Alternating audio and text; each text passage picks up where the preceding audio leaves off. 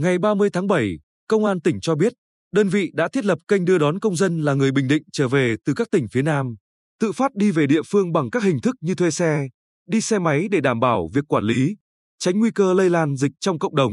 Cụ thể, sau khi người dân về đến các chốt kiểm soát dịch của tỉnh tại quốc lộ 1A và quốc lộ 1D, thực hiện các biện pháp khai báo y tế và test nhanh kháng nguyên SARS-CoV-2. Sau đó sẽ tập trung tại một đầu mối ngay cạnh các chốt này để xe của công an tỉnh, Sở Giao thông Vận tải và Ủy ban nhân dân thành phố Quy Nhơn bố trí đưa đón về địa phương của các công dân. Đồng thời tại mỗi địa phương sẽ chọn một địa điểm để tiếp nhận, phân loại lại lần nữa các công dân theo tinh thần phòng chống dịch của địa phương mình. Hiện công an tỉnh đã chỉ đạo công an các địa phương trong tỉnh chủ động lên phương án cụ thể, phối hợp với chính quyền địa phương để tiếp nhận công dân theo đúng chủ trương thu về một đầu mối để đảm bảo an toàn công tác phòng chống dịch COVID-19.